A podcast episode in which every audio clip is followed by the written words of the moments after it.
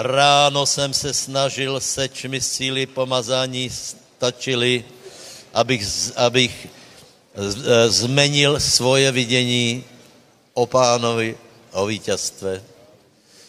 Je to všetko velmi velké, velmi silné, velmi mocné. A tak se musíme na to pozerať so smelosťou, s věrou na pána, že je obrovský, že je dobrý, že jeho zaslubenie jsou áno, amen, že pán je dobrý. E, bratia a sestry, to, čo e, ta zmena obdobia, hej, e, nejdem teraz velmi hodnotit e, uplynulé obdobie, uplynulý rok, e, hodnotím ho jako velmi dobrý, hej, velmi dobrý.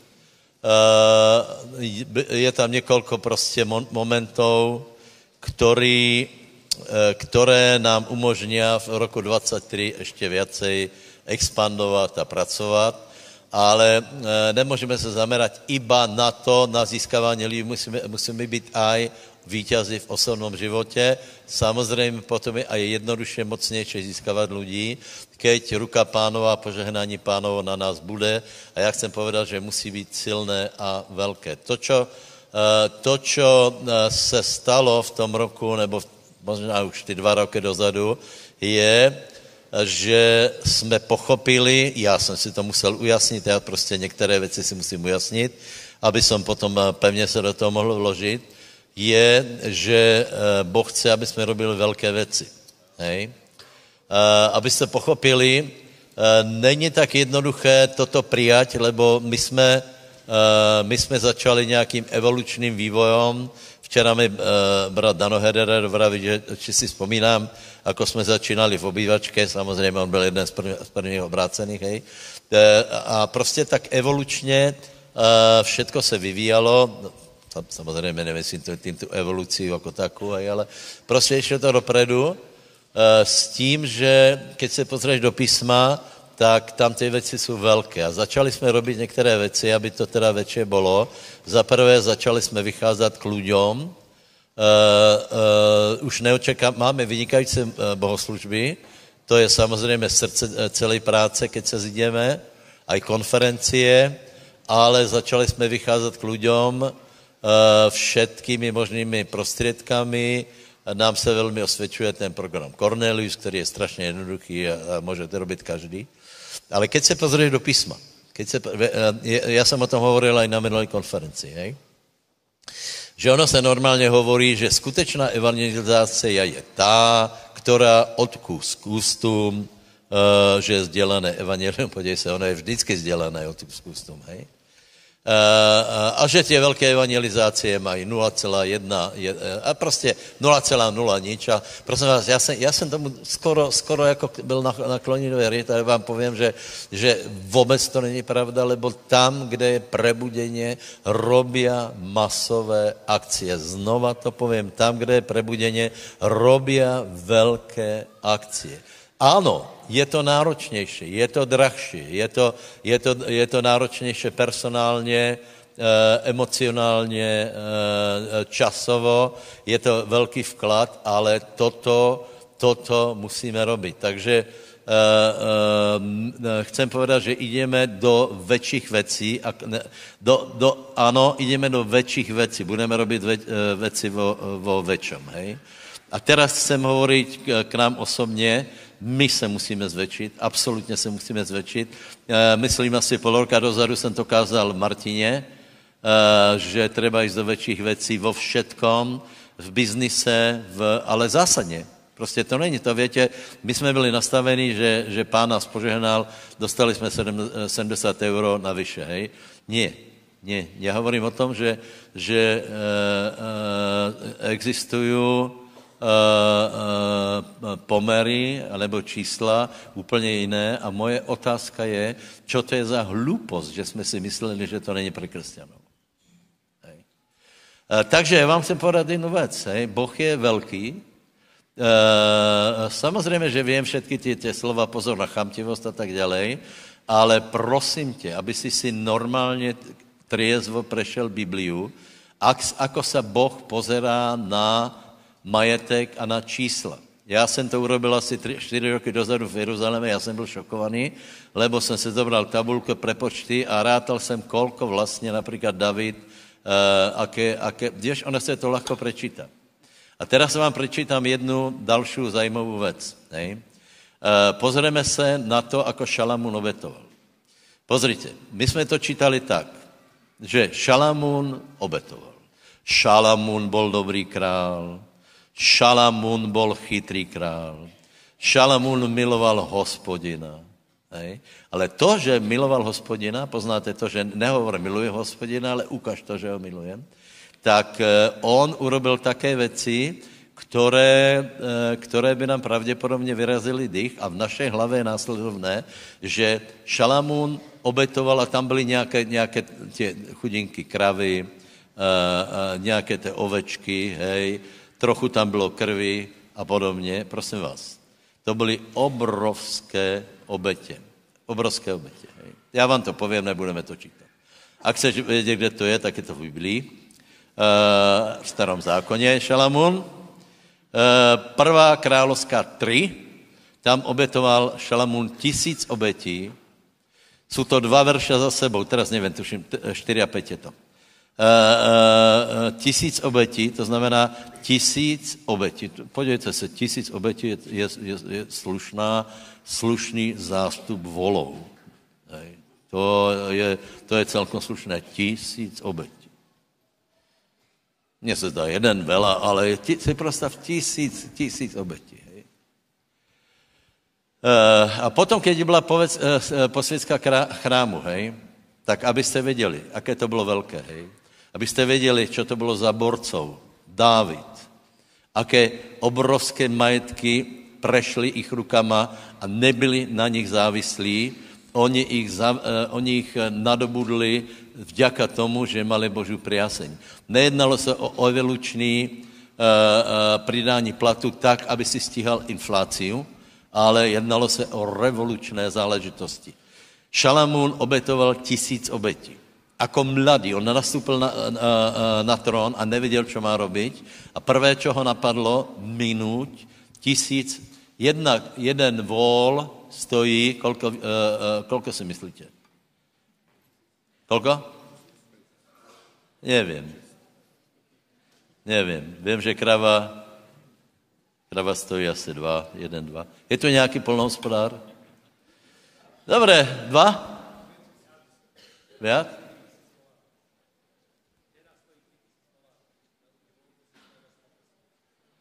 No tak podívej, buďme triezví, aby nás neobvinili, že nafukujeme jako charizmatici, hej. Tři tisíc. Tři tisíc. Dobré, tři tisíc. Hej. Bů, tři tisíc. Hej. Kolky větě, kolko, kolky větě, kolko obetoval pri posvětské chrámu?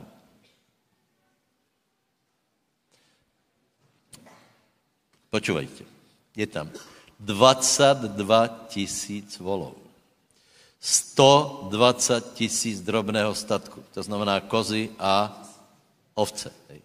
A další obeti. To nebylo všetko to, čo obetoval. E, ak budeme velice triezve počítat, hej, nebo rátať, hej, tak ti vyjde 22 tisíc krát 3 tisíc ak se nemýlím, tak je to 60 milionů. 66 milionů. E, k tomu, já nevím, kolik stojí 100? 120 tisíc, to znamená 120 tisíc krát 100 je 12 milionů. To už jsme někdy na 70 milionů. Prosím vás, rozmyšlejte. Jeho, jeho starší mu hovorili, jeho poradci mu hovorí, Šalamón, Šalamón, nepreháňají to nějako. Tých to bylo škody, co jsme za to mohli postavit. Mohli jsme dát chudobným, na čo to všetko bylo. Prosím vás, to byly, někdo by povedal, to byly vyhoděné peněze, hej?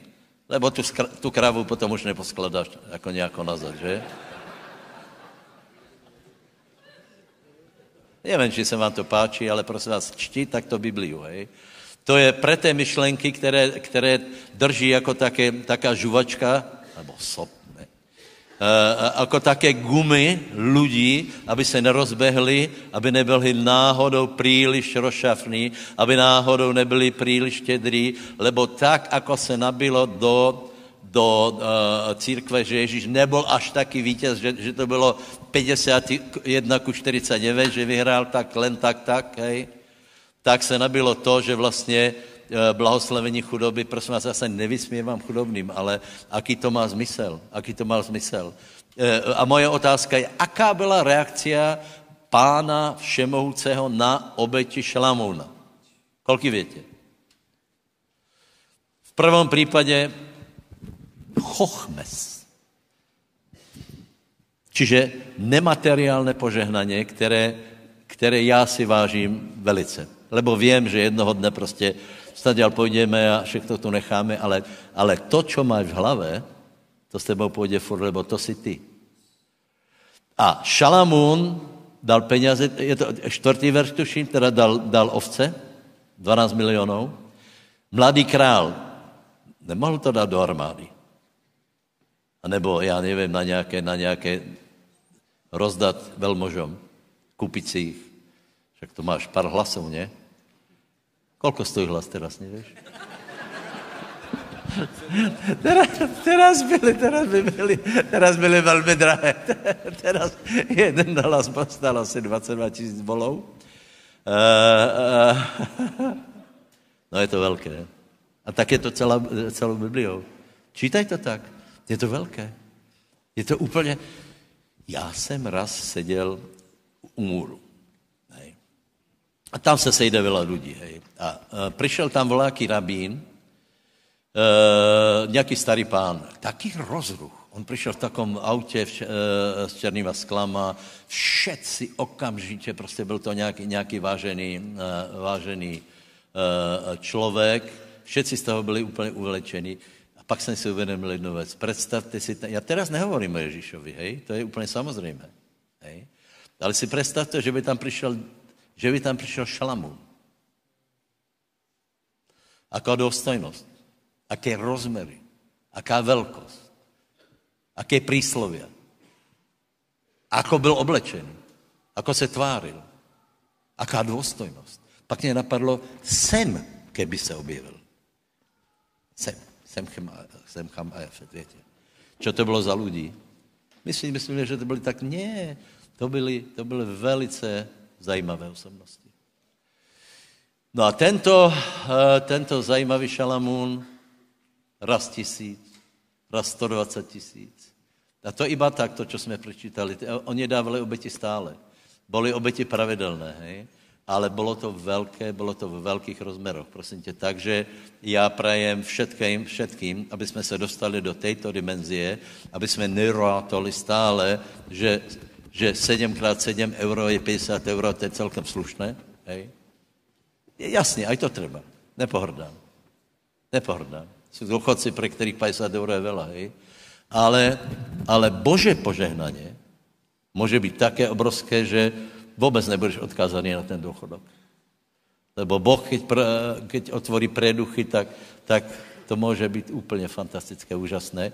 Takže se modlite, buďte rozumní a hlavně nenechte svoje srdce stlačit na to, že je to všetko iba tak o trochu. Ježíš o trochu těsně vyhrál. On vtrhl, tu běžel ďábel, tu běžela Jezábel a on, otro, on se hodil do cílové uh, podívej se, milion behou z milionu by vyhrál. 100 milionů behou ze 100 milionů by vyhrál. Ani raz by neprohrál. Tak to se musíme pozerať na věci. Lebo pán je velký, nech vás Boh požehná. Haleluja, postavíme se. Svatý Bože, prosím, aby si otevřel naše srdce a mysli aby si nás uvedl do větších dimenzí Boží milosti, Boží lásky. Já tě prosím, aby si poženal každého ochotného dárcu mimořádně. Aby si na každého vylil požehnání.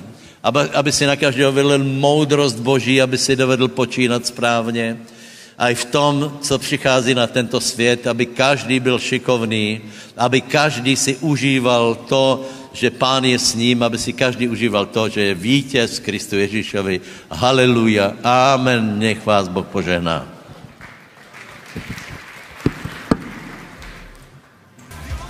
Dobre, bratia. Takže, ako prichádza Bože kráľovstvo k ľuďom? Tým, že prídu na konferencii. Tak mohli ste práve fotbal pozerať napríklad, alebo robiť čo, e, čo iné, ale vy ste prišli, aby se vás dotkl pán. E, a prebieha to tak, že Boh zobere človeka a ten človek hovorí Bože slovo. A prosím vás, toto je jedna z nejdůležitějších vecí, lebo od úrovně toho člověka, ako vie interpretovat Bože slovo a od pozornosti ľudí sa odvíja celý náš život. Toto je srdce nášho života.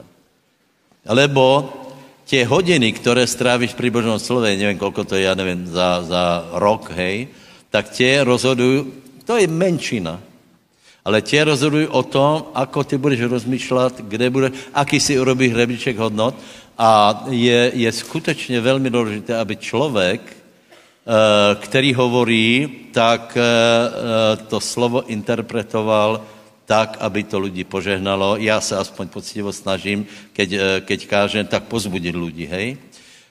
No a já jsem přesvědčený, že Božá ruka je na dvoch bratoch, Eh, který budu teraz hovoriť, a to je eh, brat Aďo a brat eh, Majo Ovčar, kterého jsem poprosil, aby na záver, ak bude, ak bude atmosféra, ak bude pomazání Svatého Ducha, aby se potom robi, modlil tak jako minule za, za uzdravenia, hej. Ale teraz by som rád, keby ste prijali brata Aďa, lebo, lebo má zjavenie. Podle čeho poznáš, že má zjavenie? Že keď čo povie, tak čo povie.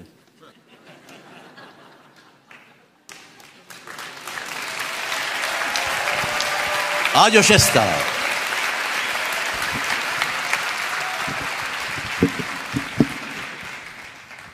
Haleluja. Tak musím niečo už povedať teraz.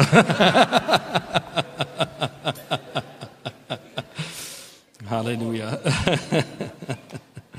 Ešte pred chvíľou som nemusel, teraz už musím. Haleluja. Poprosím vás, nájdime li z Efeským prvú kapitolu. Haleluja. Haleluja. Aký bol fotbal? Ježiš zvíťazil.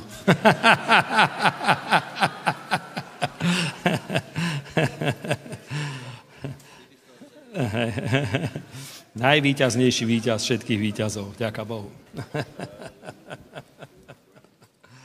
Haleluja. Haleluja. Je to veľmi vzrušujúce, že sa môžeme zaoberať pánovým víťazstvom, môžeme sa zaoberať zjavením Božej slávy, môžeme bohatnúť v pánovi, posilňovať sa v ňom. A je to veľmi dobrá cesta, ktorú pastor Jardo začal už v predchádzajúcom zhromaždení, pretože keď otvoríme písmo a čítame, že aké obrovské veci Boh vedel urobiť počas jednej generácie, jedna generácia ľudí, čo dokázala urobiť všetko. Keď eh, prečítame napríklad eh, kráľovské knihy, ja mám veľmi rád knihy kráľov, tak vidíme, že veľakrát z absolútneho úpadku jedna generácia, ktorá sa chytila Boha celým srdcom, zmenila národ, za niekoľko desiatok rokov, pretože život každého človeka má určité ohraničenia a za niekoľko desiatok rokov vedeli veľakrát vytiahnuť národ z absolútneho mínusu, z obrovských problémov do mimoriadného požehnania, do obrovskej prosperity, ale cienom nebola tá prosperita, cienom bolo Božie kráľovstvo a cienom bolo to, aby Boh bol prítomný medzi nimi. A keď pán bol prítomný medzi nimi, tak eh, ten nárast skutočne bol vo všetkom a v každej oblasti. A vďaka Bohu dá sa o tom v týchto dňoch veľmi dobre hovoriť, pretože skutočne tento rok bol eh, veľmi taký prelomový, mimoriadný v mnohých oblastiach a eh, dobre sa darí aj zborom. Ale najvzrušujúcejšie je to práve, čo sa dialo na uliciach, čo sa dialo na tých rôznych kampaniách, na festivaloch a tak ďalej. To je veľmi vzrušujúca vec a tam je možné vidieť, že Boh sa hýbe mimoriadným spôsobom. A keďže chceme aj do ďalšieho roka expandovať, hľadáme to, aby pánova ruka bola s nami, tak ja to tak cítim, vnímam, hovorím o tom eh, aj teraz počas týchto týždňov, tam, eh, kde kážem, kde eh, slúžim bratom a sestrám, hovorím o tom, že naša najväčšia úloha v týchto dňoch je, aby sme zbohatli v pánovi. Aby boli sme bohatí v Bohu, pretože keď sme bohatí v pánovi, tak eh, získavame odpovede pre každú oblasť života, získavame eh, odpovede pre službu, získavame odpovede pre rodiny, získavame odpovede pre zdravie, pre zdanlivo neriešiteľné životné situácie. A Božie slovo nám hovorí, že v Bohu je obrovské bohatstvo jeho slávy, Božie slovo hovorí o tom, že Boh na nás bohate vylial Svetého Ducha, hovorí o e, bohatstve dedičstva, ktoré dal medzi svetých. A to Božie bohatstvo v mnohých oblastiach je prítomné v Božom slove. A nemusíme rozmýšľať teraz e, len na materiálnej rovine, pretože napríklad múdrosť, pomazanie, Božia prítomnosť, e, zjavenie z Božieho slova, bohatstvo viery. Vieme, že Jakub o tom hovorí, že Boh si vyvolil chudobných tohto sveta, aby sa stali bohatými vo viere a to je naše povolanie, bratia a sestry, aby my sme boli bohatými vo viere. Amen. A povedz, ja tomu verím, že Boh ma povolal, aby som bol bohatý vo viere. Amen. A keď pozrieme Božie slovo, vidíme, že tí mužovia a ženy, ktorí bežali pred nami, beh viery, ktorí sú našimi príkladmi, ktorých my nasledujeme, z prirodzeného hľadiska mnohí boli považovaní za outsiderov. Aj keď hovoríme o samotnom pánovi, narodil sa v maštali a tak ďalej, že hm, veľmi veľa týchto vecí je ohľadne pánovho príchodu, ktoré poznáme, tiež by sme mohli povedať, že mohol byť považovaný za outsidera, ale vo všetkom, čokoľvek sa dialo okolo neho, bol absolútnym výťazom. Úplne vo všetkom Ježiš bol absolútne 100% víťaz, tak ako o tom hovoril aj pastor Jardo.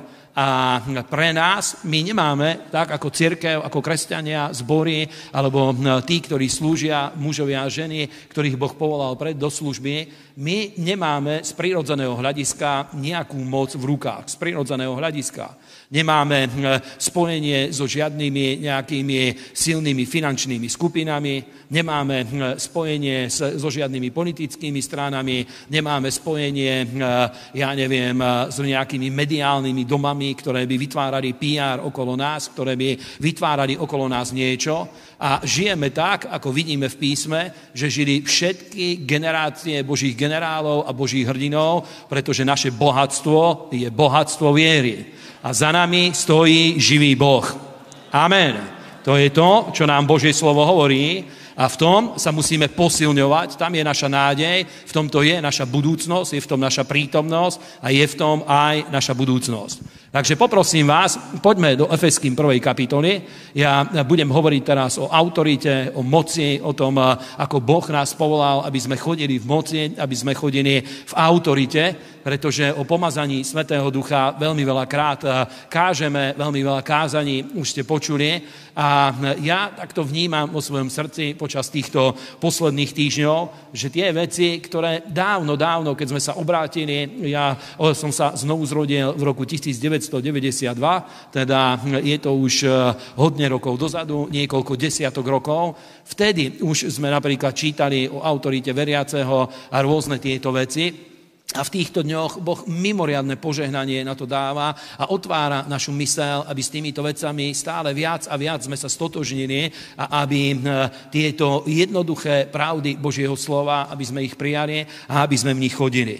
Takže poprosím vás, list Efeským, prvá kapitola, máme tu známu modlitbu, ktorú sa modlil Apoštol Pavol. A túto modlitbu veľmi dobre poznáte, veľakrát ste sa ju aj modlili a eh, poprosím vás, aj spoločne to prečítame, spoločne to to urobíme ako jednu spoločnú modlitbu od 16.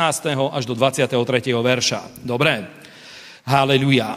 Neprestávam ďakovať za vás, zmienujúca o vás na svojich modlitbách, že by Boh nášho pána Ježiša Krista, Otec slávy, ráčil vám dať ducha múdrosti a zjavenia právým poznaním Jeho. Osvietené oči vašej mysle, aby ste vedeli, čo a aká je to nádej jeho povolania a čo a aké bohatstvo slávy jeho dedičstva medzi svetými a čo tá nesmierna veľkosť jeho moci vzhľadom na nás veriacich podľa pôsobenia síly jeho vlády, ktorú spôsobil v Kristovi, skriesiac ho z mŕtvych a posadiac po svojej pravici v ponebeských oblastiach, nad každé kniežatstvo a nad každú vrchnosť a moc a nad každé panstvo a nad každé meno, ktoré sa menuje nielen v tomto veku, ale aj v budúcom a všetko podal pod jeho nohy a jeho dal za hlavu nado všetko cirkvi, ktorá je jeho telom, plnosťou toho, ktorý si naplňuje všetko vo všetkom. Amen. Je to veľmi známa modlitba a e, podstata tej modlitby je úplne jednoduchá. Apoštol Pavol sa modlil za nás a aj my sa to modlíme za seba, alebo modlíme sa to aj za bratov a sestry, ktorí sú v cirkvi a modlíme sa za úplne jednoduchú vec a síce modlíme sa, aby Boh nám dal osobné zjavenie o týchto veciach, o ktorých tu Božie slovo hovorí, pretože nám nestačí iba to, aby mali sme všeobecnú známosť o tom, čo Božie slovo hovorí o týchto oblastiach, pretože tam to začína. Ale medzi nami v našich zboroch, v službe, ku ktorej patríme, ktorú reprezentujeme, je pomerne veľká známosť Božieho slova a veľa kresťanov dobre poznajú tieto biblické pravdy. A vďaka Bohu, že máme túto známosť, že vieme, že písmo o tom hovorí, ale aj keď hovoríme o autorite veriacich, o, o moci alebo o autorite, ktorú Boh eh, dal veriacim, tak eh, veľakrát my to poznáme tak, ako nejakú biblickú tému, ako nejakú súčasť zjavenia, o čom Biblia hovorí, ale to, čo sa modlil Apoštol Pavol, tam eh, nehovorí o tom, aby sme vedeli, kde, ktoré verše, verše je treba použiť, keď chceme hovoriť o autorite veriaceho, ale hovorí hovorí o tom, aby sa otvorili oči nášho srdca, nášho vnútorného človeka, aby sme dostali osobné zjavenie, jednak o poznaní Boha, jednak o nádeji, k čomu nás Boh povolal, ale jednak, aby sme dostali to osobné zjavenie o tom, čo a aká je to veľkosť toho bohatstva, jeho dedičstva medzi svetými. A skutočne hovorí, že to dedičstvo je bohaté. A priatelia, Božie bohatstvo je obrovsky veľké, je nevyčerpateľné a ľudia, ktorí s ním majú skúsenosť, keď eh, čítame Božie slovo, ľudia, ktorí s týmto majú skúsenosť, tak väčšinou ich naplní obrovská bázeň, ľudí naplní obrovská bázeň a úcta voči živému Bohu, pretože to bohatstvo, ktoré je v pánovi, v jeho osobe, to bohatstvo slávy, bohatstvo všetkých vecí, bohatstvo moci, bohatstvo v každej oblasti, čo len si vieme predstaviť eh, o Bohu, Bohu, toto bohatstvo je tak veľké, že to naplňa ľudí obrovskou bázňou. Napríklad spomente si, hm, keď Peter celú noc chytal ryby a nič nechytil, Peter bol skúsený rybár. To nebol taký začínajúci športový rybár, ktorý si spravil rybársky a zobral si udicu a išiel skúsiť, čo chytí. To bolo jeho živobytie. On sa tým živil a hm, chytal ryby vo veľkom. Tým priemyselným spôsobom by sme to mohli nazvať. Pre nás je to také ťažko pochopiteľné, lebo my nemáme more.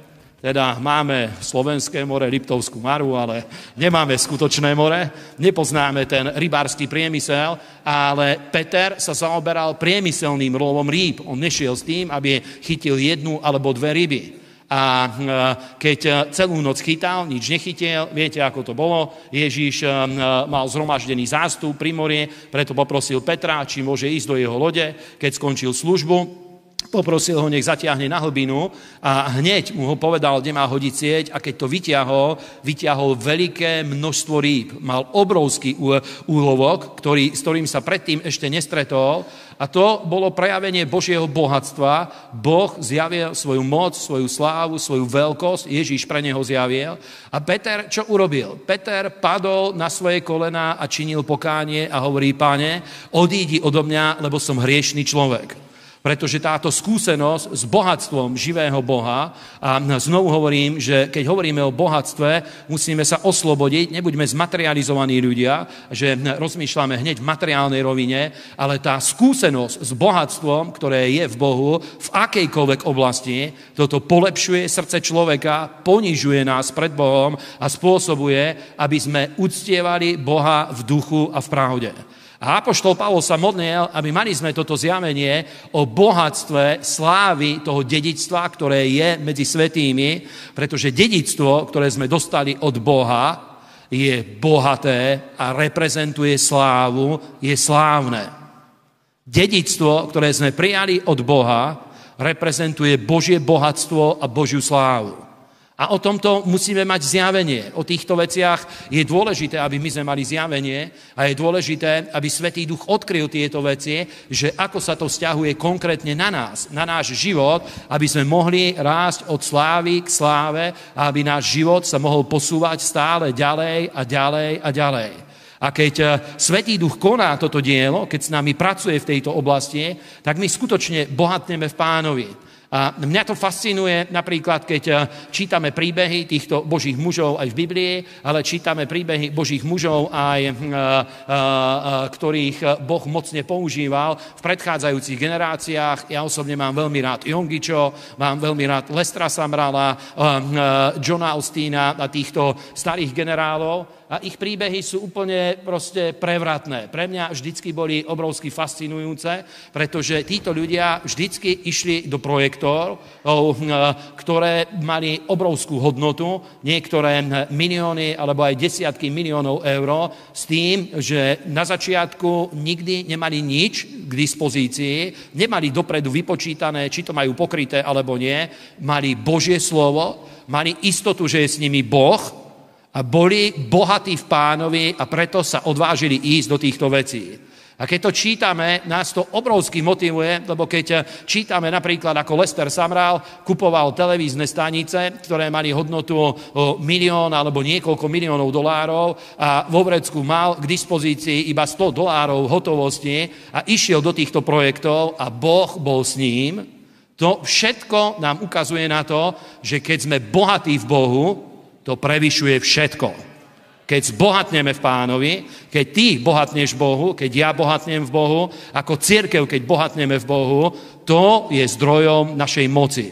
To je zdrojom víťazstva, je to zdrojom tej sily, ktorú Boh nám dal k dispozícii a to je naša úloha presne v týchto dňoch, aby toto bohatstvo sami sme uchopili, toto bohatstvo viery, aby sme odovzdali ďalším generáciám, toto bohatstvo viery, aby sme priniesli do regiónov, pretože znovu poviem, že nie je dôležité to, či máme prirodzene nejaké možnosti, či máme veľké ryby za sebou, pretože my už máme najväčšieho, koho môžeme dať. Máme živého, bo väčšieho mať nemôžeme, ani nepotrebujeme. Amen. A potom, keď čítaš Božie slovo, čo hovorí Apoštol Pavol, že ak je Boh za nás, kto proti nám, Úplne iný zmysel nám to dáva, otvára to našu mysel, zasahuje to naše srdce a dáva nám to obrovskú smelosť do všetkých vecí a skutočne to, čo Boh v týchto dňoch robí, čo nás učil aj počas tohto roka a na čo pripravuje naše životy, je to, aby sme vedeli chodiť v smelosti. Aby sme boli smelí Boží mužovia a ženy. Ľudia, ktorí chodia v smelosti. Pretože smelosť a viera idú ruku v ruke. To sú synonymá tej istej veci. Majú v sebe tú istú podstatu. Život a napojenie na živého Boha. Amen. Smelosť a viera. Povedz, smelosť a viera. Amen. To skutočne ide úplne ruku v ruke. A poprosím vás, pozrime, čo Božie slovo hovorí. Poprosím vás, poďme do listu Židom, do 10. kapitoly. Budeme čítať od 19. verša. Tu nám o tom hovorí, Svetý Duch nám to zjavuje v Božom slove, že ako vieme bohatnúť v pánovi. A hovorí o tom tajomstve života viery, a ja mám veľmi rád list Židom, veľmi veľakrát som ho prečítal a e, veľakrát na tom bola Božia ruka, keď som ho čítal. A musím sa priznať, že veľakrát aj na tom Božia ruka nebola, keď som to čítal, ale v týchto dňoch, keď čítam list Židom, vďaka pánovi je na tom Božia ruka.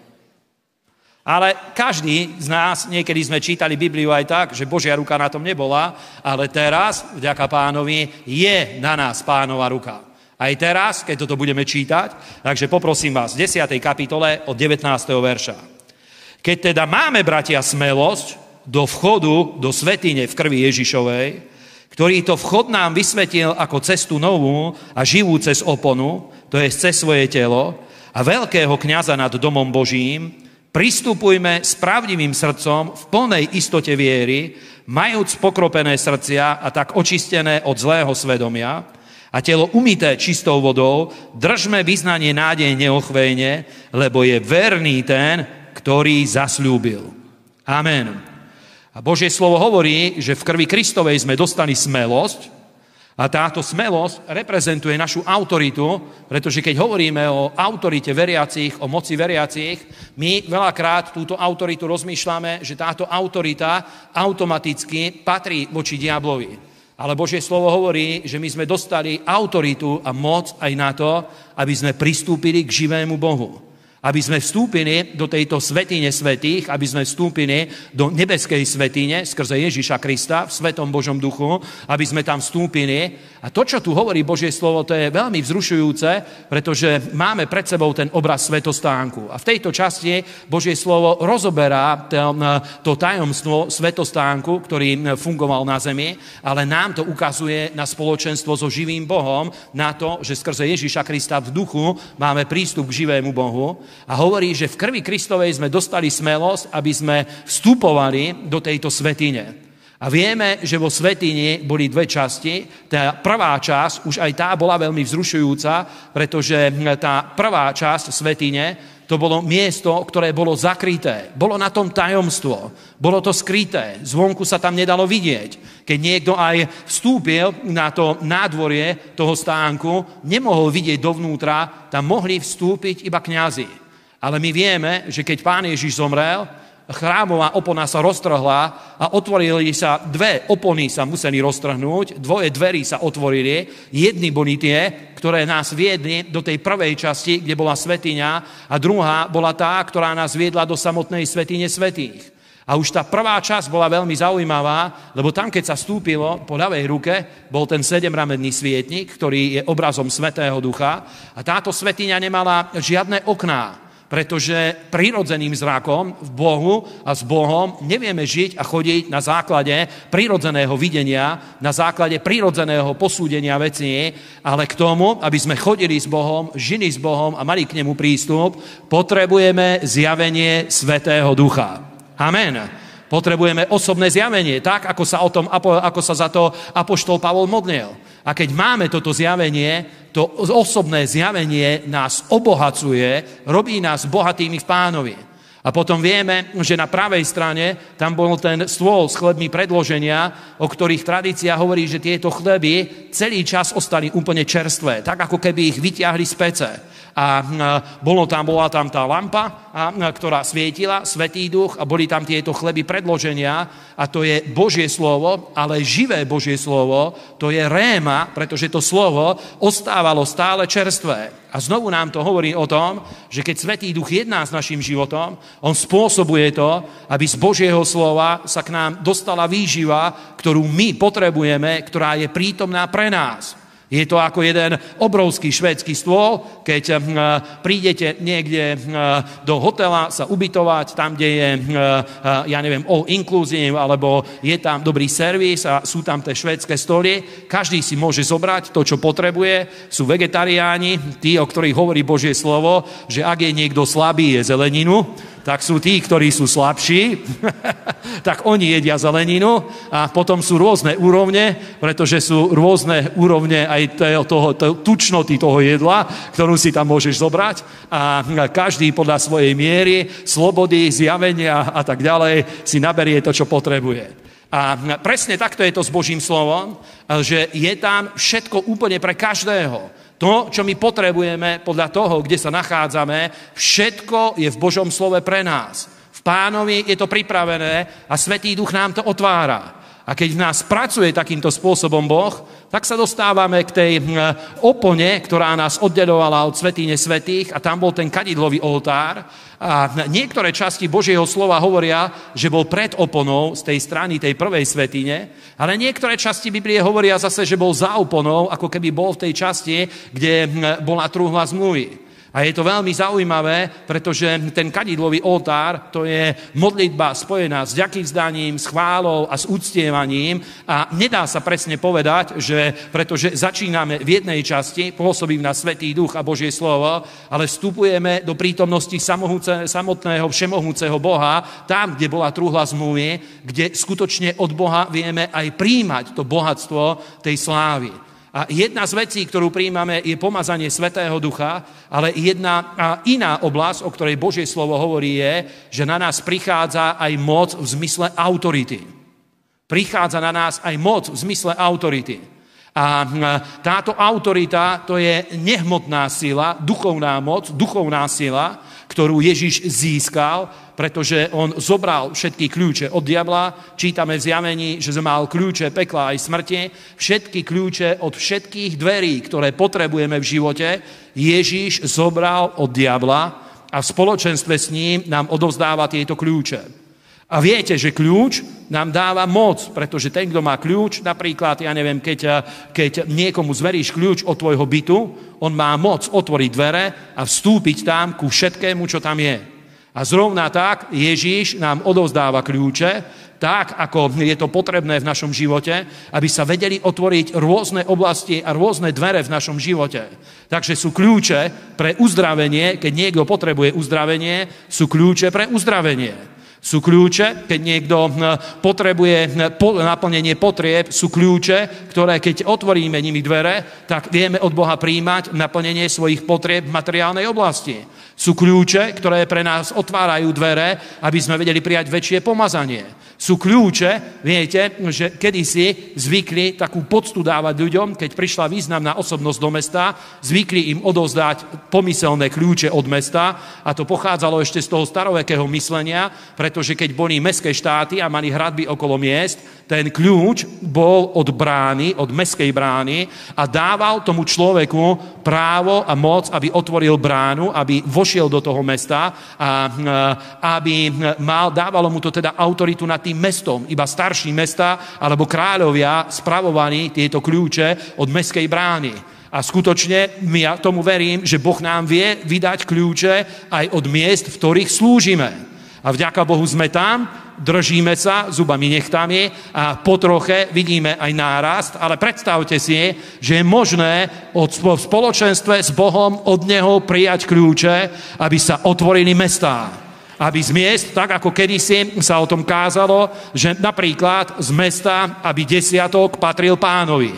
10% ľudí z mesta. Tak tomu verili títo starí boží mužovia a ja to hovorím ako pouzbudenie, že môžeme o tom rozmýšľať, pretože Biblia hovorí, že desatina všetkého, prvotina všetkého patrí živému Bohu. Amen. Prvotina všetkého patrí živému Bohu. Povedz, prvotina všetkého patrí živému Bohu. Amen. My už sme nejakou prvotinou aj teraz a predstav si, že je možné, že Boh nám odovzdá také kľúče a my ideme do začiatku nového roka. Je to opäť niečo nové. Zase jedna etapa sa ukončuje tým eh, koncom roka a začína niečo nové. Budeme sa postieť, budeme sa modlieť a nech Boh skutočne nám dá kľúče, aby sme otvorili dvere, ktorými sa dostaneme ďalej. Amen ktorými sa dostaneme ďalej v každej oblasti. Ale nech Boh spoločne nám dá kľúče, aby spoločne sme otvorili dvere v mestách a nech otvoríme dvere aj v národe. Amen. Toto je možné, aby v Bohu sa udialo. Ale vďaka Bohu za pomazanie, to je jedna časť toho, ale my teraz hovoríme o autorite, lebo ten kľúč sám v sebe nemá nejakú energiu. Nemá v sebe hm, nič proste, hm, čo by ho robilo nejakým zácným alebo zvláštnym, zácný je, ale čo by ho robilo zvláštnym z toho prirodzeného hľadiska, ale tá moc, ktorá v ňom je, je obrovská, pretože dokáže otvoriť dvere. A viete, že Ježíš toto povedal viackrát, na začiatku zjavenia hovorí, že mám kľúče pekla aj smrti. Potom, potom hovorí, že on otvára dvere, ktoré nikto nevie zavrieť, alebo vie zavrieť dvere, ktoré nikto viacej neotvorí. Znovu Ježiš reprezentuje túto moc a túto autoritu a my vieme, že my sme v Kristovi a skrze spoločenstvo s Božím synom táto moc prechádza aj na nás. Táto autorita prechádza aj na teba, aj na mňa. A poprosím vás, otvorme Markové evanienium. Ja hm, celkom som sa tým zaoberal v týchto týždňoch a stále chcem ísť ďalej a veľmi sa teším, že bude trošku voľnejšie teraz počas sviatkov, lebo cítim, že ešte som e, nevykopal všetko, čo pre tento čas sa dá z toho získať.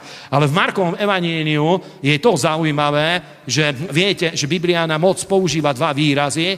Jeden je dynamis, ktoré sa prekladá ako sila, v tom zmysle ako nejaká energia, silová energia, to je pomazanie, ale je druhý výraz, ktorý sa zvykne používať na exózia, exózia autorita, a niekedy sa to tak, um, obidva tieto výrazy sa dajú použiť výrazom moc alebo sa dajú pomenovať, že sú mocou, aj keď každý z nich reprezentuje niečo iné. A táto autorita, to je veľmi vzrušujúce a vyzerá to tak, že diabol skutočne všemožne sa snaží o to, aby kresťania nevedeli o tejto autorite, o tejto moci, pretože keď my chápeme, správne chápeme autoritu a správne chápeme moc, to znamená, že rozumieme našemu dedictvu, rozumieme tomu, kto sme, akú identitu sme získali, rozumieme tomu, že sme dediči a dedičia a roz, rozumieme aj tomu, že my reprezentujeme Boha a Božie kráľovstvo v tomto svete. A ja viem, že toto veľakrát sme počuli, ale toto nie je nejaká fráza, toto je skutočnosť. Ty a ja sme reprezentanti živého Boha v tomto svete. Amen. Povedz, ja reprezentujem živého Boha v tomto svete. Amen. A keď ideme Bibliou, pozrieme niektoré príbehy, tak vám poviem, že z tohto aspektu sú úplne, eh, úplne zarážajúce. A vidíme v písme, čo je zaujímavé, že skutočne tí ľudia, ktorých my nasledujeme, napríklad Mojžiš, Abraham a ďalší, z prírodzeného hľadiska oni skutočne nedisponovaní ničím. Nedisponovaní ničím. Abraháma samozrejme Boh pozdvihol a otvoril mu prieduchy svojho požehnania, ale on nedisponoval v prvom rade finančnou mocou a vďaka tomu by sa stal takým velikánom. Abraham disponoval duchovnou mocou, disponoval autoritou, disponoval tým požehnaním a tajomstvom viery a živého Boha a Božieho kráľovstva a to bolo zdrojom jeho úspechu a jeho víťazstva. Mojžiš napríklad, keď sa postavil pred faraónom, tak faraón reprezentoval všetku moc tohto sveta. Mal najväčšie bohatstvo, mal najväčší politický vplyv, mal eh, najväčšiu armádu a tak ďalej. Všetky tieto veci z prírodzeného hľadiska reprezentoval. Mojžiš prišiel s jednou palicou, ale prišiel v autorite a v moci, ktorou ho Boh povolal a reprezentoval živého Boha, a položil celý Egypt na kolená. A priatelia, toto je moc. Toto je moc. Toto je moc. A Božie slovo hovorí, že táto autorita bola odovzdaná aj nám. Bola odovzdaná tebe a bola odovzdaná aj mne. Akurát o týchto veciach potrebujeme dostať zjavenie. Potrebujeme, aby porozumenie tejto moci úplne expandovalo v našom duchu a v našom srdci, aby expandovalo v našom vnútri, pretože hm, my z týchto vecí niečo málo sme zažili, pár kvapiek na nás padlo, tej nebeskej rosy a príležitosne o to trošku sa obtreme, trošku týchto vecí hm, sa k nám dostane, ale čo to skutočne všetko je, my potrebujeme tieto veci uchopiť, potrebujeme ich poznať a chodiť v nich z jedného dôvodu, pretože máme jeden život. Ale ten život je obrovský dôležitý, zvlášť keď sa zmiešava s Božím slovom a s touto mocou pochádzajúcou od Boha. Tento život, ktorý máme, ktorý ty máš a ktorý ja mám, je obrovsky dôležitý. A musím vám povedať, že hm, tieto veci my potrebujeme uchopiť, pretože vďaka Bohu pochopili sme, že mnohí kresťania, aj to môžeme vidieť, že majú relatívne celkom komfortný život.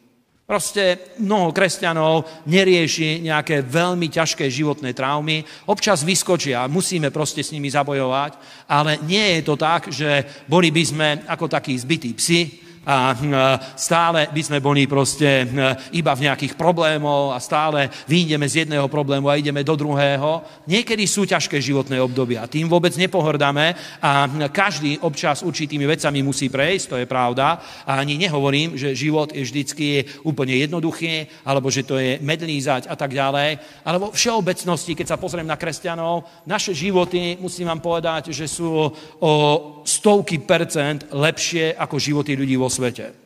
Veľmi veľa vecí, ktoré riešia ľudia vo svete, vďaka Bohu my nemusíme riešiť, pretože je na nás Božia ruka a je na nás ochrana. Amen. Povedz, ďaká Bohu za jeho milosť a za jeho ochranu. Amen.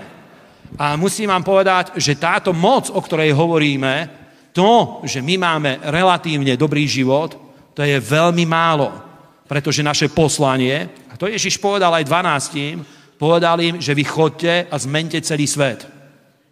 A tá moc, ktorú my sme prijali, ktorú Boh nám zveruje, priatelia, to nie je nejaké kliše, tu nejde proste o to, že chcem vytvárať populizmus, ale je to pravda, že skutočne Boh nám chce zveriť moc, ktorou vieme postaviť svet na hlavu.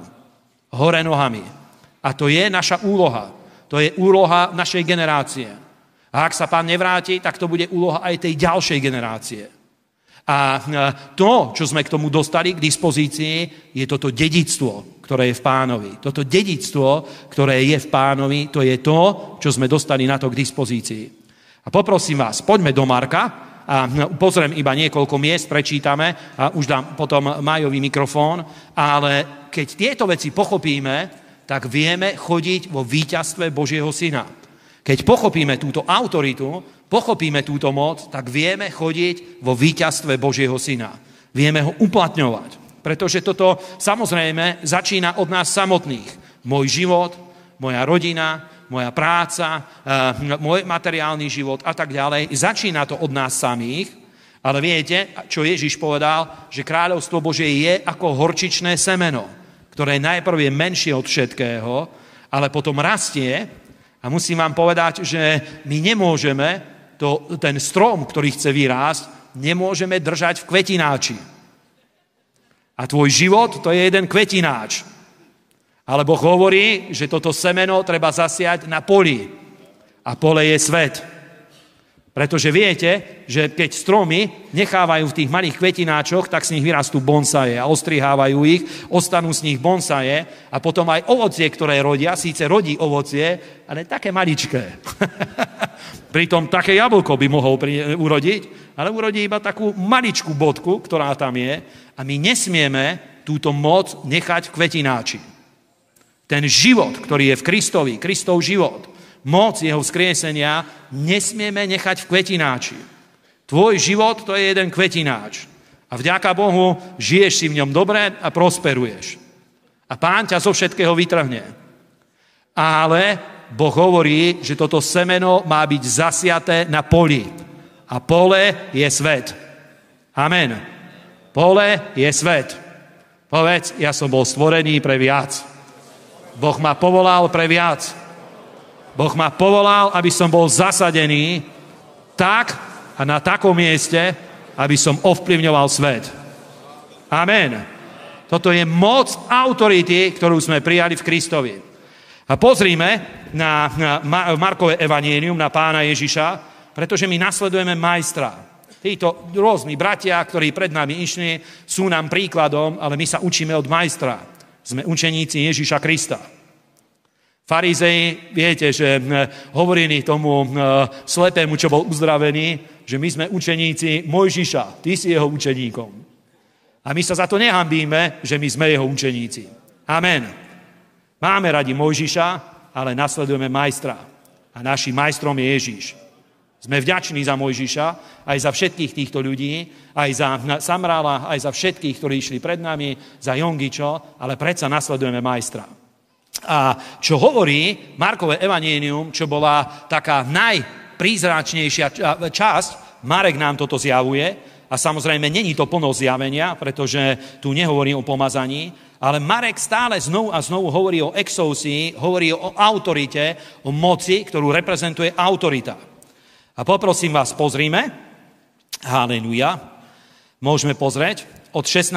verša a ďalej. Prvá kapitola Marek. Chodiac popri Galilejskom mori videl Šimona a Andreja jeho brata púšťať sieť do mora, lebo boli rybári a Ježíš im povedal, poďte, ta, e, poďte za mnou a učiním vás rybármi ľudí. A hneď opustili sieť a išli za ním.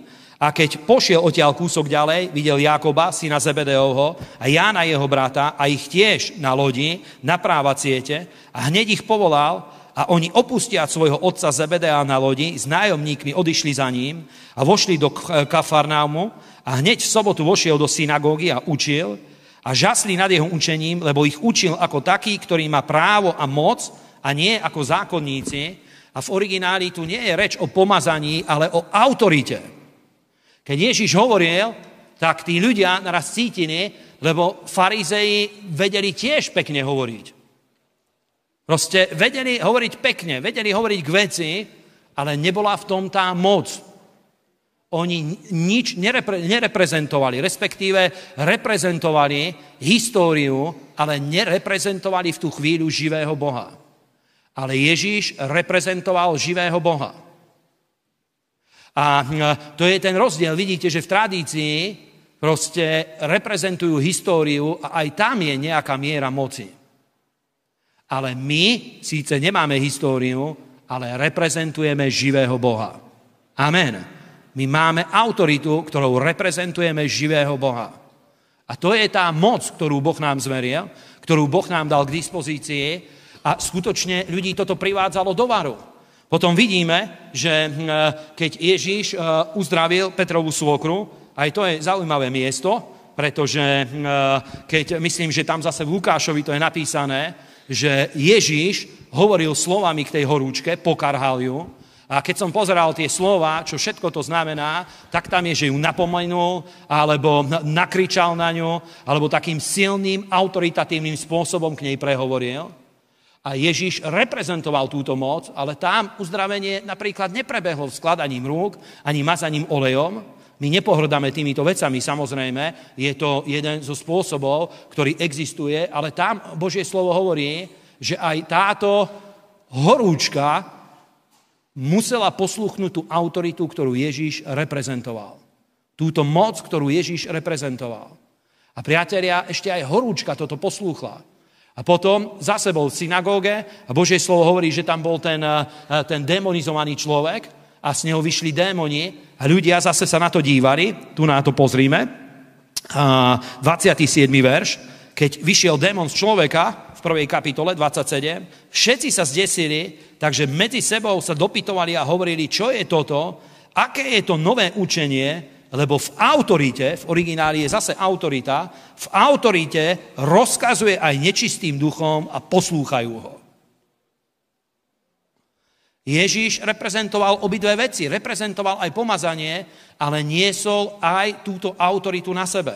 To sú dve zložky moci, ktoré idú ruku v ruke a to, táto autorita, to je súčasť nášho dedictva. My sme zdedili túto autoritu. Tak, ako je autorita kráľa, ale, ale autorita princov je o niečo menšia. Nerozhodujú o všetkom ako kráľ. Ale v mnohých oblastiach, kdekoľvek prídu, všade majú otvorené dvere, iba preto, že sú deťmi veľkého kráľa.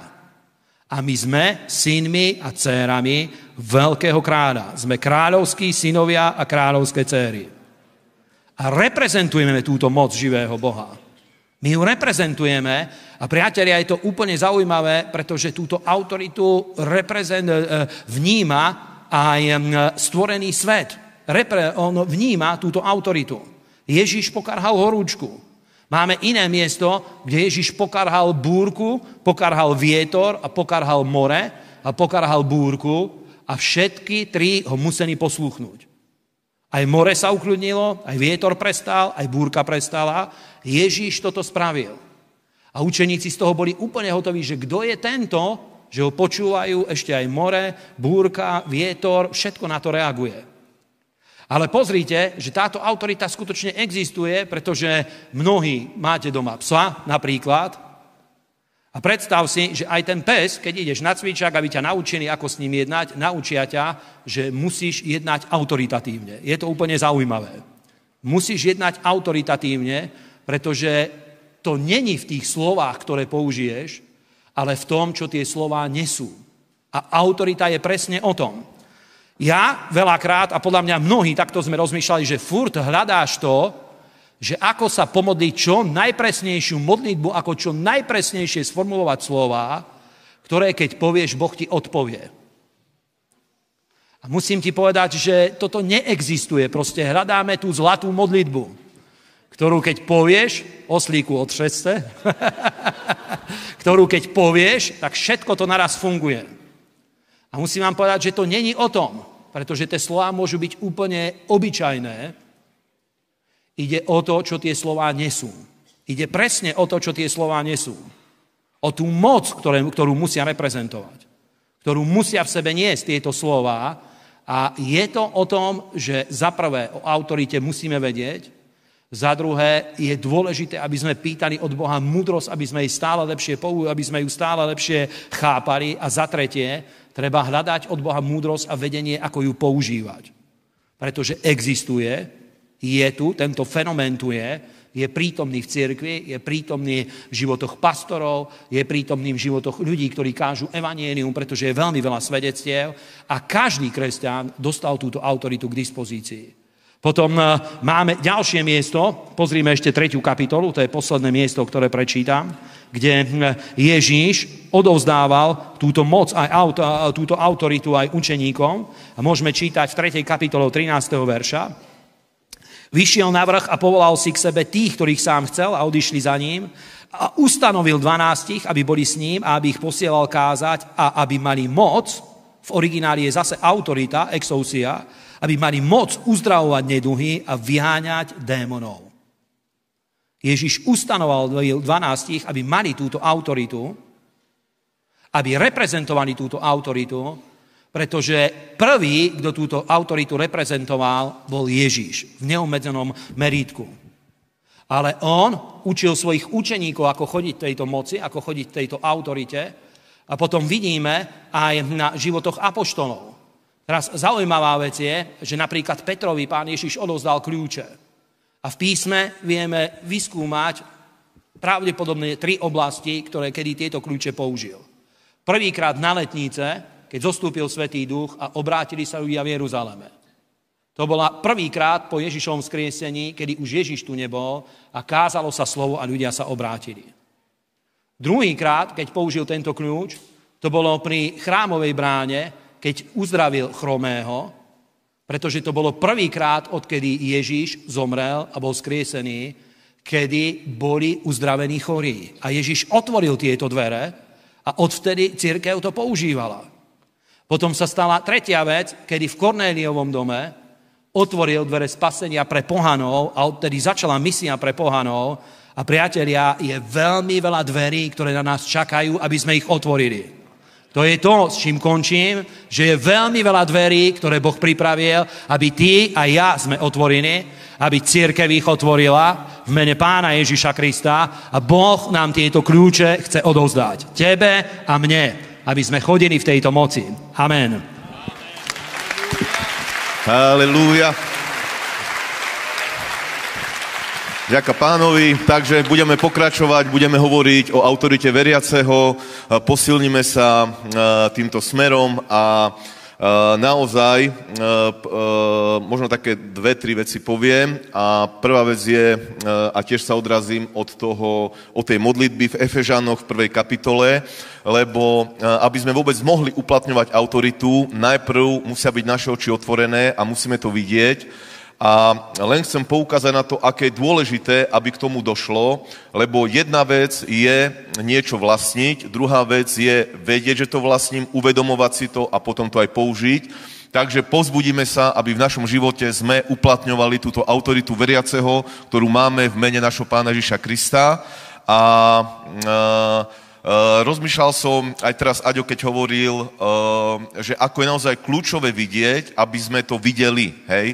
Lebo potom mnohokrát ľudia sa modlia také divné modlitby, ktoré nie sú novozmluvné, ktoré sú viac starozmluvné, a je to také, napríklad Pavol si e, začal uvedomovať, že tí veriaci v Efeze ako keby stratili také ostré videnie. To bola jedna charizmatická církev, ktorá sa naozaj narodila v ohni Svetého Ducha.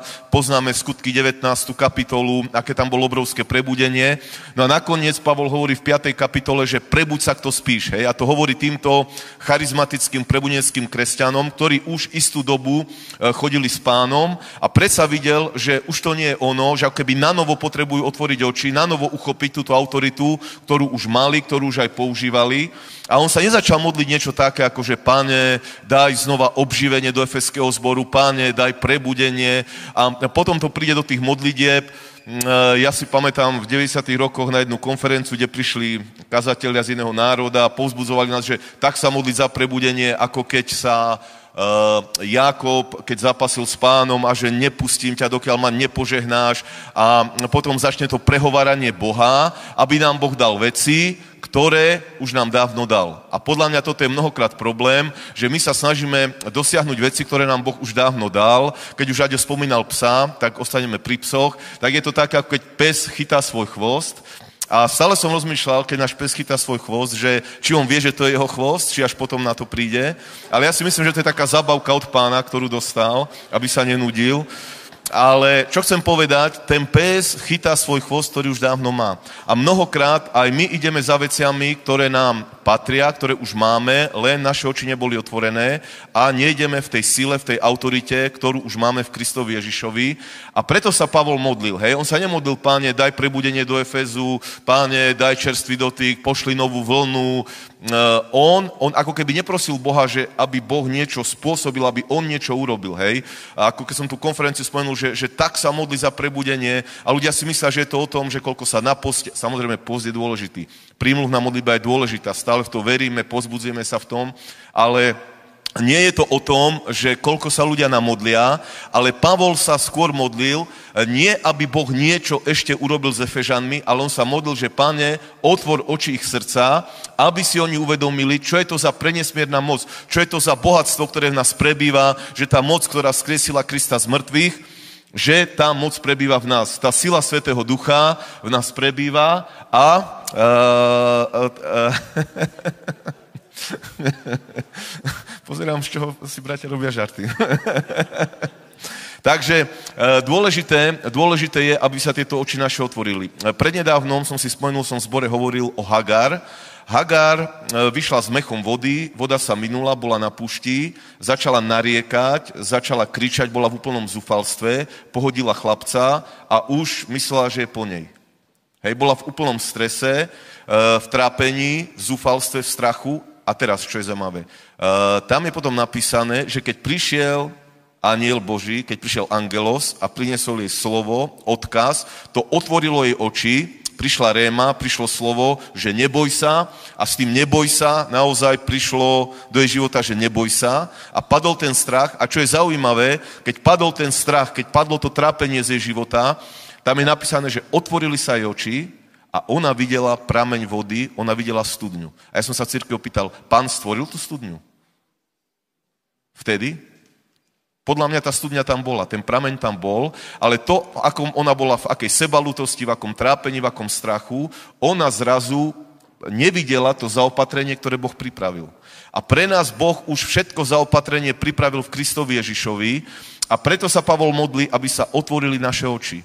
A Hagar zrazu videla a uvidela prameň tej živej vody a smutné je to, že mnohokrát sa stane to, že ľudia, poviem to obrazne, zomru smedom, priamo pri pramení, priamo pri studni, zomru od smedu, ten prameň, tá studňa je tam a nie, že tá, ten prameň je niekde vedľa nás blízko, ten prameň je v nás, ten prameň živej vody je v nás, ten prameň uzdravenia, ten prameň prosperity, ten prameň autority.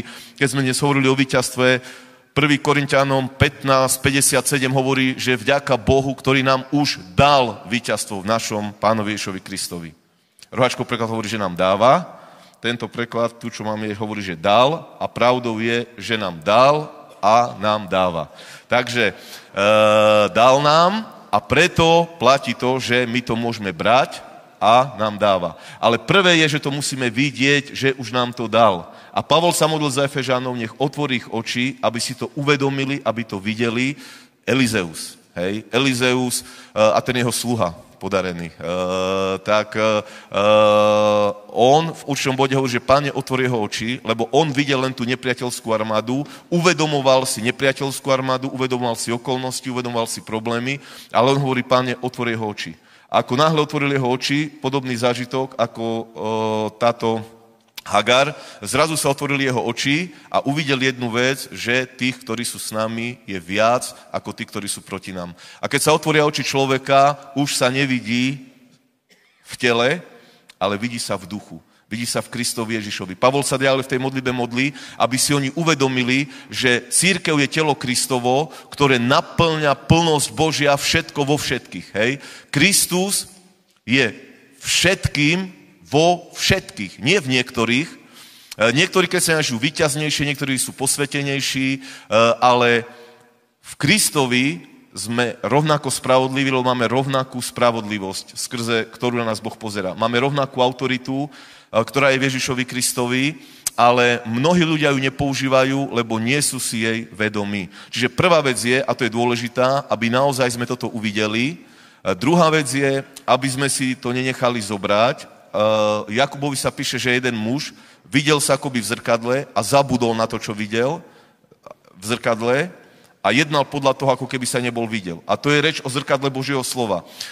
A potom hovorí, že netreba byť ako zabudlivý ten, čo sa videl v zrkadle, ale že treba sa zahľadieť do dokonalého zákona slobody a vytrvať v činení skutku. Čiže treba byť zahladený neustále na to, kto sme v Kristovi, aká je naša identita v ňom, kto sme v ňom, v týchto veciach sa posilňovať, na modlitbe tieto veci vyznávať, stále mať svoj zrak zafixované na to, kto sme v Kristovi, aká je naša autorita, lebo my, keď jedného dňa uvidíme, kto sme, aká je naša autorita, úplne ináč človek začne sa staviať e, k okolnostiam života, k problémom života, začne to, čo hovorí list Rímanom 5.17, začne kráľovať v živote, pánovať v živote skrze toho jedného jediného, skrze Pána Ježiša Krista, skrze dar spravodlivosti a rozhodnenú milosť Božiu, začneš kráľovať v živote, začneš panovať v živote. Prečo? Lebo jedného dňa uvidíš, že si syn Boží. Že si v Kristovi, že už nie si sám sebe, že keď si uveril v Krista v krste, si si Krista obliekol. A keď Otec z neba pozera na teba, uh, démoni, keď hľadia na teba, tak vidia Krista. Eh, a tento pohľad, že naozaj to nie je nejaké podobenstvo, ale že církev je telo Kristovo, že my sme súčasťou, že keď my kladieme ruky, Kristus kladie ruky, keď my vyučujeme slova, eh, on vyučuje tieto slova, eh, tak to je, to je niečo mocné. Hej, toto poznanie, človek sa úplne začne správať. Druhú vec, ktorú chcem zvýrazniť, je absolútne kľúčové porozumieť tejto téme autority veriaceho a keď Aďo spomenul tie rôzne knihy, jedna z prvých kníh, ktorú som čítal, keď som sa obrátil okrem Biblie, bola Autorita veriaceho, alebo ne, vyšlo to aj ako Moc veriaceho od Kenneta Hagna. Aj kto je nie taký silný čitateľ a nerad číta, určite vám to knihu odporúčam. To je základné vyučovanie na túto tému a tá, to vám pomôže držať správne zameraný zrak, tam sú tie verše o autorite, toto rozímať, e, týmto sa naplniť, tým Božím slovom, ktoré tam e, brat Hegin zdieľa. A čo chcem povedať? Podľa mňa je to obrovský rozdiel medzi takým tým tradičným kresťanstvom, aj, teraz nemyslím tradičné, keď nie sú ľudia znovu zrodení, ale aj mnohí evangelikálni a letnejší kresťania, ktorí pohrdli tým vyučovaním hnutia viery, tak modlia sa, ale jedna vec je sa modliť, a ešte ako sa človek modlí, a druhá vec je oplatňovať autoritu. Mnohé veci v živote Eh, človek nevie poraziť, nevie skrze ne prejsť, eh, keď tomuto nerozumie. Hej, poviem príklad. V Jakubovi 4.7 na jednej strane písmo hovorí, že podajte sa Bohu, približte sa Bohu, on sa približí k vám, ale potom pokračuje, ale zoprite sa diablovi a on utečie od vás. Hej.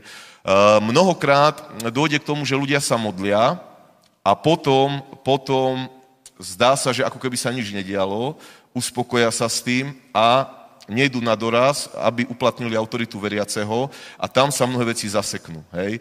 Príklad, e, e, rýchlo poviem. Mojžiš e, pre Červeným morom, hej. Je niekoľko reakcií. Ľudia okolo začali reptať, hej, keď videli pred nami Červené more, za nami e, egyptská armáda.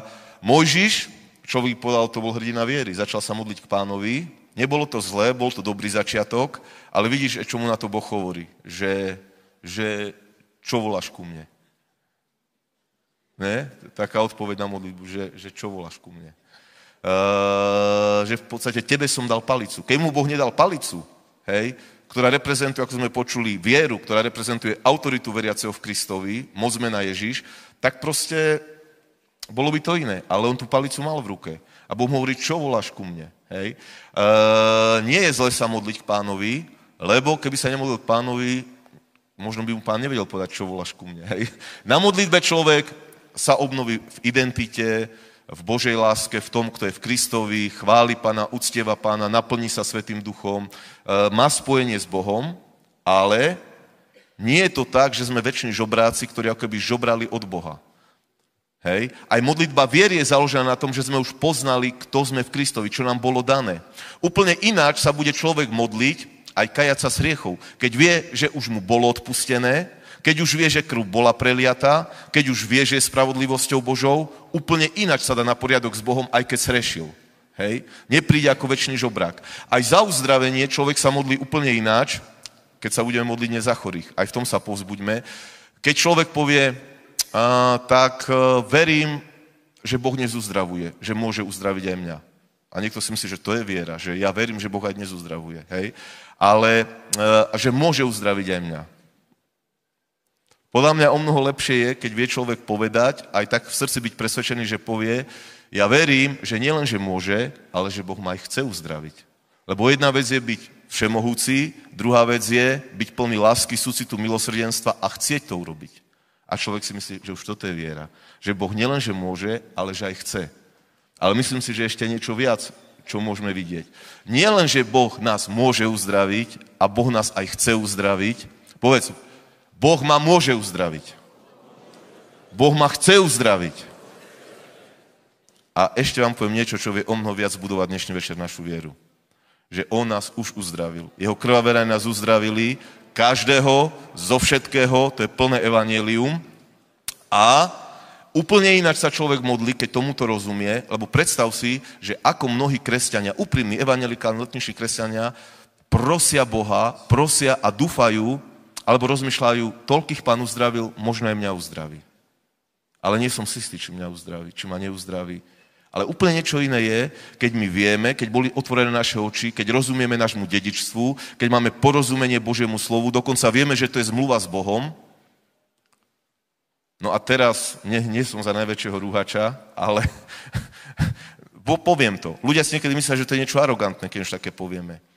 Ja si to naozaj myslím, že to nie je o tom, ako niektorí ľudia hovoria, či cítia, že pán im odpustil hriechy, necítia. Ja si myslím, že to sa ani nedá, že by ti pán neodpustil hriechy. Úplne si to myslím.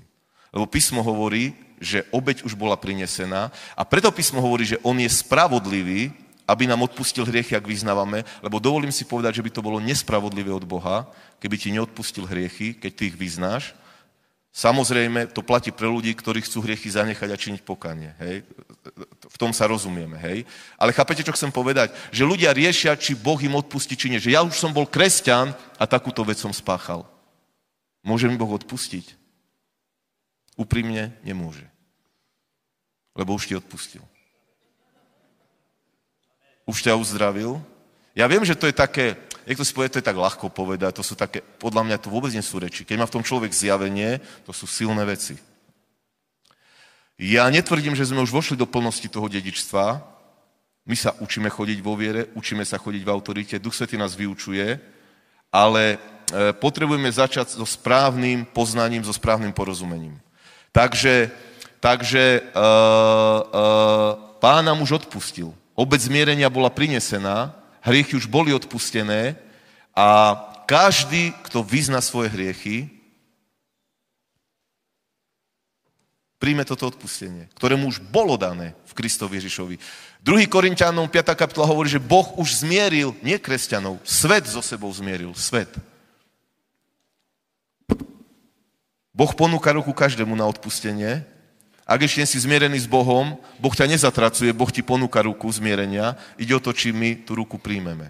A to isté sa týka uzdravenia, autority, prebudenia, my nepotrebujeme sa dožadovať prebudenia, my potrebujeme zobrať tú autoritu, ísť a kázať smelo evanelium, uzdravovať nemocných, vyhaňať démonov a tá rieka života, ktorá je v nás, tá bude prúdiť a pôjde to. Amen. A to je rozdiel e, medzi biblickým kresťanstvom a takým tým ufňukaním, žobravým kresťanstvom.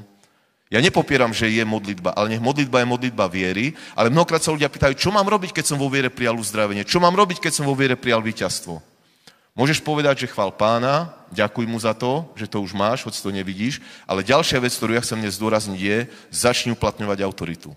Napríklad prijal si uzdravenie, tak môžeš prikazovať tým plúciam, tým očiam, tomu uchu, tej obličke, tomu kolenu, môžeš prikazovať v mene Ježiš a môžeš zobrať autoritu, ale autorita vie byť len tam, smelosť a viera, ako sme počuli, sú dve strany jednej mince, ale tam je, to presvedčenie vznikne len z istoty, ktorá vyviera z poznania Božieho slova. Že už nám to bolo dané. Výťazstvo už nám bolo dané. Uh, odpustenie hriechov už nám bolo dané. Uzdravenie už nám bolo dané. Uh, prosperita už nám bola daná. No a potom sú tie cynické hlasy, no, bola nám daná, veď vidíme. Uzdravenie, áno, bolo nám dané, veď vidíme, hej. Uh, to sú cynici. Ale uh, napríklad, napríklad, uh, hovorím, ešte raz poviem, my sa učíme chodiť vierou, my sa učíme chodiť v autorite a čím viac chodíme v autorite, vo viere, v smelosti, tým viac prinášame výsledkov. Amen. Keď sme aj dnes svedectvo počuli o hluchomuchu, tiež ma napadlo, že poviem vám aj na povzbudenie viery, keď sa budeme modliť. Bol som ani nie mesiac dozadu v Írsku, Viete, že tam e, s Majom Olhavom Zvierkou sme založili zbor v Belfaste, teraz vo Waterforde s pastorom Citromom sme začali misijnú skupinu. No a tam e, boli, bolo 15 až 20 ľudí, ktorí boli pokrstení Duchom Svetým jeden večer a jeden hovorí brat, že jeho vnúčik Alex, že, že že zrazu obrovské horúčky, ťažký stav, tak sme sa modlili k pánovi, mm, bol uzdravený na druhý deň, ho hneď prepustili z nemocnice, ale čo je zaujímavé, to som nevedel a Citron mi hovorí, že, že pamätáš si, jak sa modlil, že za dokonalé uzdravenie asi aj lamal generačné kliatby a hovorím, že hej, pamätám si. On hovorí, že v tej rodine bola kliatba, že ľudia viacerí mali hluchotu a ten chlapček bol hluchý na jedno ucho a hovorí, že už je to lekársky potvrdené, že úplne je uzdravený, úplne je uh, jeho ucho otvorené. Uh, tu som videla Editku, som si všimol, išla do zbierky jedna sestra naša z Košic, 8 rokov, bola nevidomá, bola úplne slepá, pán otvoril jej oči. Je... A to je to, čo hovoríme, že naše evanelium nie je evanelium ako evanelium náboženských ľudí, zákonníkov, ale je to v moci, v autorite. Nie v našej autorite, no, v našej autorite veriaceho je to moc Ježiša Krista. Amen. Je to to, čo je dostupné každému veriacemu a ja vás len chcem pozbudiť do jednej veci, lebo jedna vec je to, čo som povedal, že naše oči sa otvoria, pochopíme to, že nám to bolo dané. Autorita nám bola daná. Tá autorita, v ktorej vystupoval Ježiš, bola nám daná, ale my sa v nej potrebujeme naučiť chodiť. Dobre. Naučíme sa v nej chodiť tým, že ju používame. Dobre.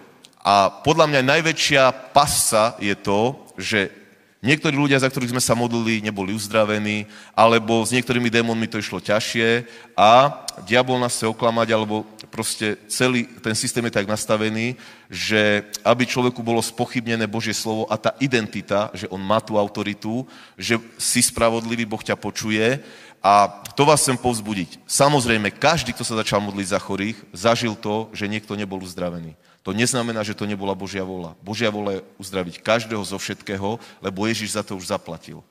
My sa v tom učíme chodiť, budeme sa učiť chodiť, Svetý duch nás vyučuje a čím viac to robíme, tým sme úspešnejší.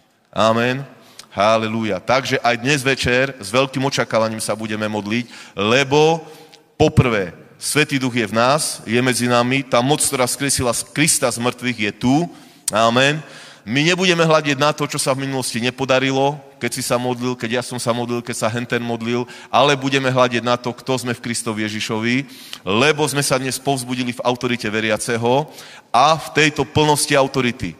Povedz, v mene Pána Ježiša Krista bola mne daná autorita nad každým démonom, nad každou chorobou, nad všetkou silou nepriateľa. A všetko je možné tomu, kto verí. A ja som veriaci. A ja verím dnes večer, že Ježiš je tu, je ten istý. Včera, dnes, na veky. Halelúja. Povedz, dnešný večer je večer uzdravení, vyslobodení, zázrakov a je to ľahko. Amen.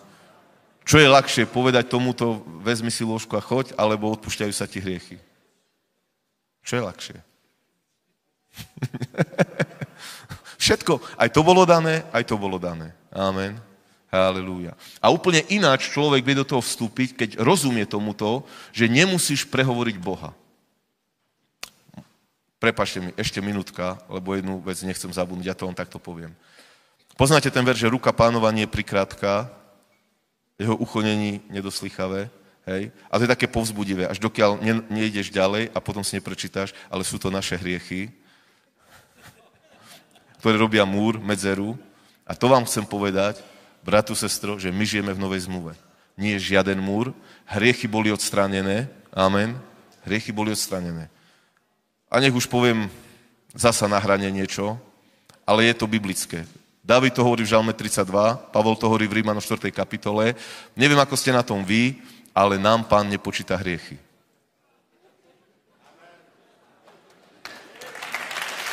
Blahoslavený je človek, ktorému pán nepočíta hriechy. Prečo to hovorím? Lebo keď nás srdce neodsudzuje, smelo môžeme prosiť od Boha, čo chceme. A my, keď srešíme, neprestávame byť Božími synmi, Božími dcerami. A keď povedia, že tým dávame ľuďom toto, ako sa povie, nie. Nie je odpustky. Možnosť rešiť, licenciu na hriech. Aké na to odpoveď? Že bratu, všimni si, ľudia na to licenciu nepotrebujú. Oni hrešia aj bez toho. Ale ja hovorím k ľuďom, ktorí milujú pána, ktorí nechcú hrešiť. To je veľký rozdiel. Amen. Ak človek rozmýšľa, pastor, to si mal skôr povedať, že pán mi nepočíta hriechy.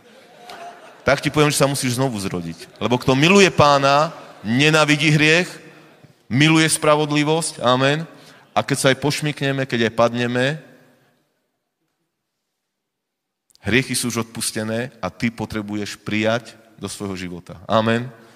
Čiže čo chcem povedať, nebuď v odsudení. Neuver tomu, že je bariéra, že je múr, lebo hriechy boli odstránené. To je nová zmluva. Amen. To je nová zmluva. A pána z neho púšťa. Nemusíš sa modliť 51.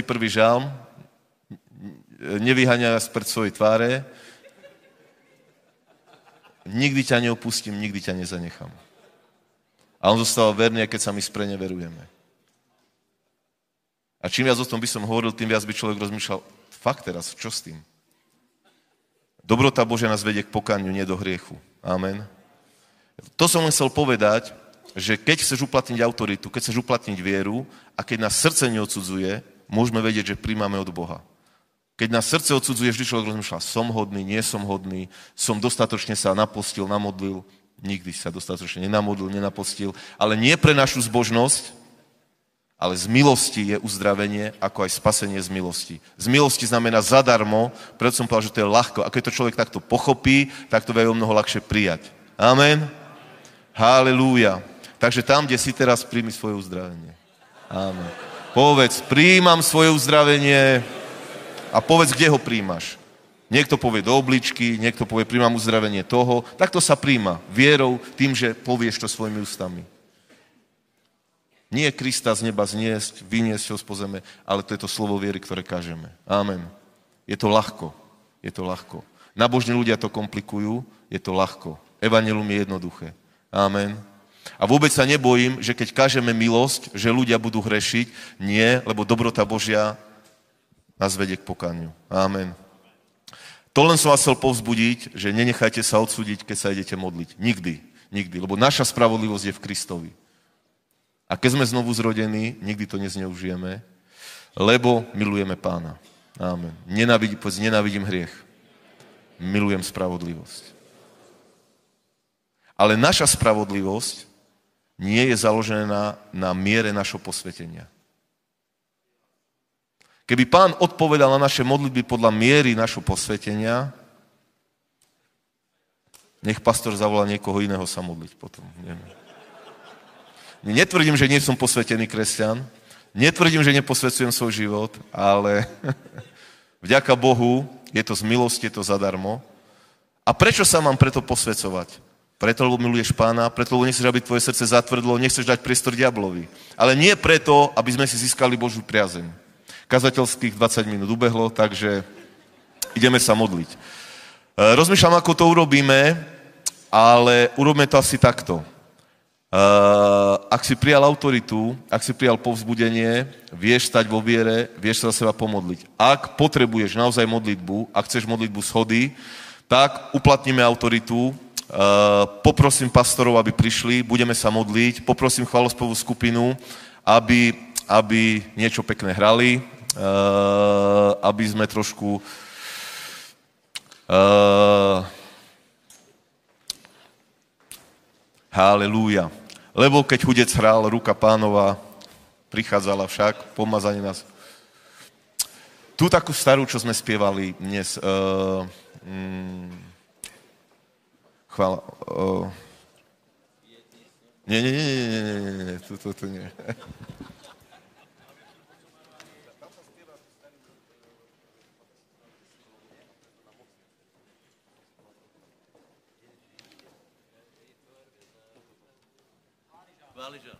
Chváli žám. Áno, áno. Toto, toto zaspievame. A poprosím bratov, aby prišli dopredu a e, nebudeme, počujete, nebudeme sa ani vás pýtať, čo vám je, ako je, proste použijeme meno Ježiš. Amen. E, ešte to poviem, že meno Ježiš je liek na každú chorobu. Amen.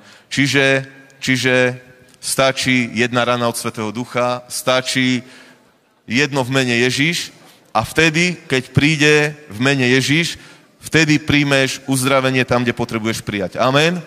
Ty budeš veriť, aj my služobníci budeme veriť spolu s tebou, nech je čokoľvek, že sa to poddá, že Svetý Duch sa uvoľní a stojíme vo viere, stojíme spolu s tebou vo viere a príjmame uzdravenie. Amen. Halelúja. A potom niekde uverejnite svedectvo, píšte svedectvá, hovorte svedectvá v zboroch lebo ako raz som počul, myslím, že Aďo to raz kázal v jednom kazaní, že svedectva, že keď ich hovoríme, že vtedy sa množia. To som si zapnul. Ty si to hovoril však? To je pekné. Takže hovorte potom tie svedectvá, nech sa vám množia. Halleluja. Takže poďme sa postaviť, poďme, poďme ešte uctievať pána. Halleluja. Ale poviem vám, treba sa naučiť vo vlastnom živote použiť svoju vieru, svoju autoritu, lebo my sme povolaní klas ruky a nie, aby na nás dokola kladli ruky. Amen? My radi kladieme ruky, ale ty si povolaný klas ruky. Lebo keď sa potom choroba chce vrátiť, aj tak musíš ty odporovať vo viere. Aj tak musíš ty použiť autoritu. Aby sa neopýtal, že prečo pán znova dal na mňa chorobu, alebo prečo to znova prišlo. Vtedy treba uplatniť autoritu. Halelúja. Takže poprosím vás, bratia, príďte dopredu. Halelúja. Poďte, bratia pastori. A kto sa chce modliť za uzdravenie, za uzdravenie sú modlitby, áno. Či je to démon, či je to choroba, či je to choroba, či je to bolesť, nech je to čokoľvek, odpovedie meno Ježiš. Odpovedie len to, že budeme jednať v autorite. Halelúja. Halelúja. Halelúja. Halelúja. Haleluja. Oče, my ti ďakujeme, že slobodne môžeme čerpať z toho prameňa, ktorý bol otvorený. Ďakujeme ti. My veríme, môžete sa modliť, bratia, my veríme, že tvoje krvavé rany nás uzdravili. My veríme, že je pravdou to, že on odpúšťa všetky naše hriechy. On uzdravuje všetky naše nemoci. Halelúja. Všetky nemoci. On niesol všetky bolesti.